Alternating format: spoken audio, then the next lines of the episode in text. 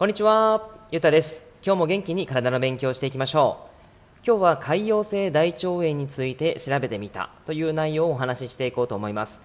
えー、少し前になりますが、辞任を発表された安倍晋三首相ですね、えー、病気で退任ということで、えー、体の心配はありますけれども、ひとまずはちねんかんの任期お疲れ様でしたということで、治療に専念して体調を戻していってほしいなと思います。えー、僕自身ですね、この潰瘍性大腸炎については無知だったので、改めて調べてみたんですね。でそのことに関していろいろと今お話しするんですけども、えー、実際僕はですね、その医療従事者ではないので、えー、この情報を鵜呑みせずに、何かこう気になることがあれば、えー、ドクターに相談してください。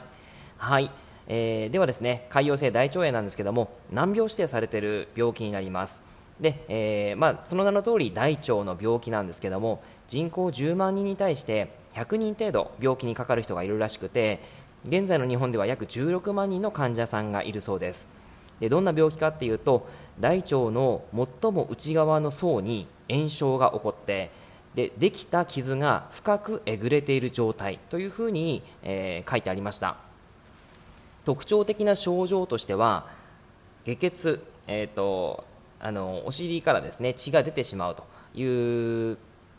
やつと、あとはそれに伴わない下痢ですね。あとは痙攣性であったりとか、または持続的な腹痛、発熱、体重減少、貧血、そういったものがあるみたいです。えー、放っておくと腸管合併症といって、えー、大量の出血であったりとか、腸管狭窄、あの縮まってしまうことですね、えー、とか、あとは腸管に穴が開いてしまうということがあるそうです。大腸は排泄をする際の通り道になりますので、その機能が低下するということは、毒素とかガスがたまるわけですね。やっぱりその便なので、排泄するものなので、やっぱり体の中にたまってしまうと、その良くないわけですよね、結局は。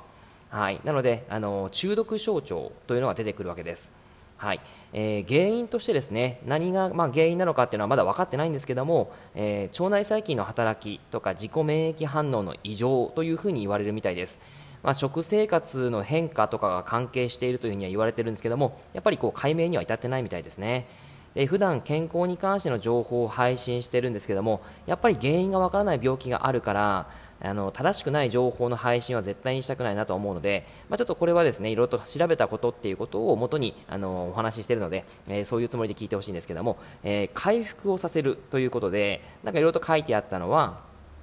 えー、とやっぱり現在ですね、完治に導く内科的治療というのは存在しないそうです。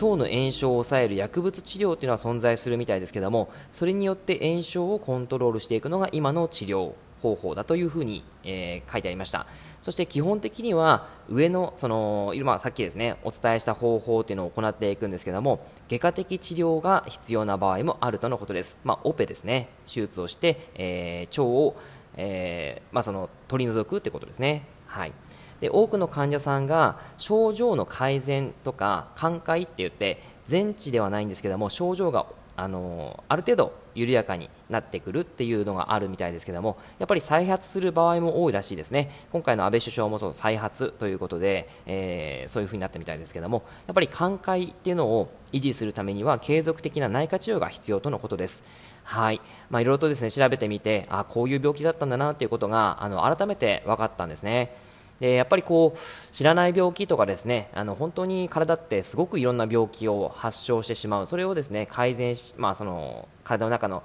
えー、免疫細胞であったりとか、あとは、まあ、その排泄機能であったり、いろんなことをしながら体はですねそういう生、まあ、生命活動を営んでいるわけですけども、やっぱりその中で、あのー、こういうことを知っておくことによって、えー、何かしらやっぱり体に対するその尊敬があの入ってきて、えー、体を大切にしようっていう風な気持ちになるかなと思います、思いますね。はい、あのー、ぜひぜひ今お話ししたことはですね一部ではあると思うんですけども、えー、今後のですね何かのその生活レベルの改善と言ったらいいんですかね、何かその